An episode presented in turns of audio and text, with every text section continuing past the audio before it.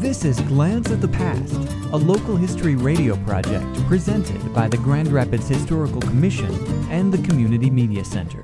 Today's story The Garbage Burner. Warning this episode may not be for the faint of heart. Mr. Ketchapaw, manager of the Grand Rapids Garbage Company, a private concern that had charge of garbage collection, was a candidate for the newly established position of manager at the Municipal Garbage Department in the early 20th century.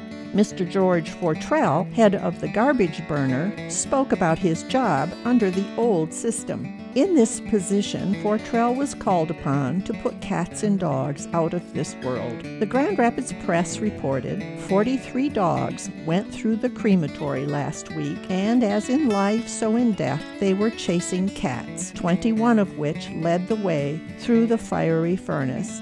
Fortrell said, you can always tell when license time comes around because of the large number of dogs that bid a long farewell to the woes of this world. The dog catcher hasn't begun work yet, but owners of dogs know that he is coming and they are now taking time by the forelock.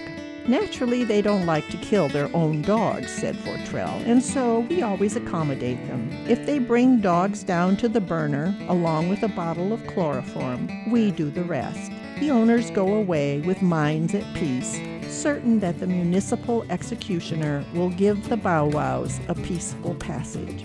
The aptly named Mr. Ketchapaw achieved his goal and was named manager of the municipal garbage department in November of 1906. For more information about Grand Rapids history, visit the Grand Rapids Historical Commission website at historygrandrapids.org.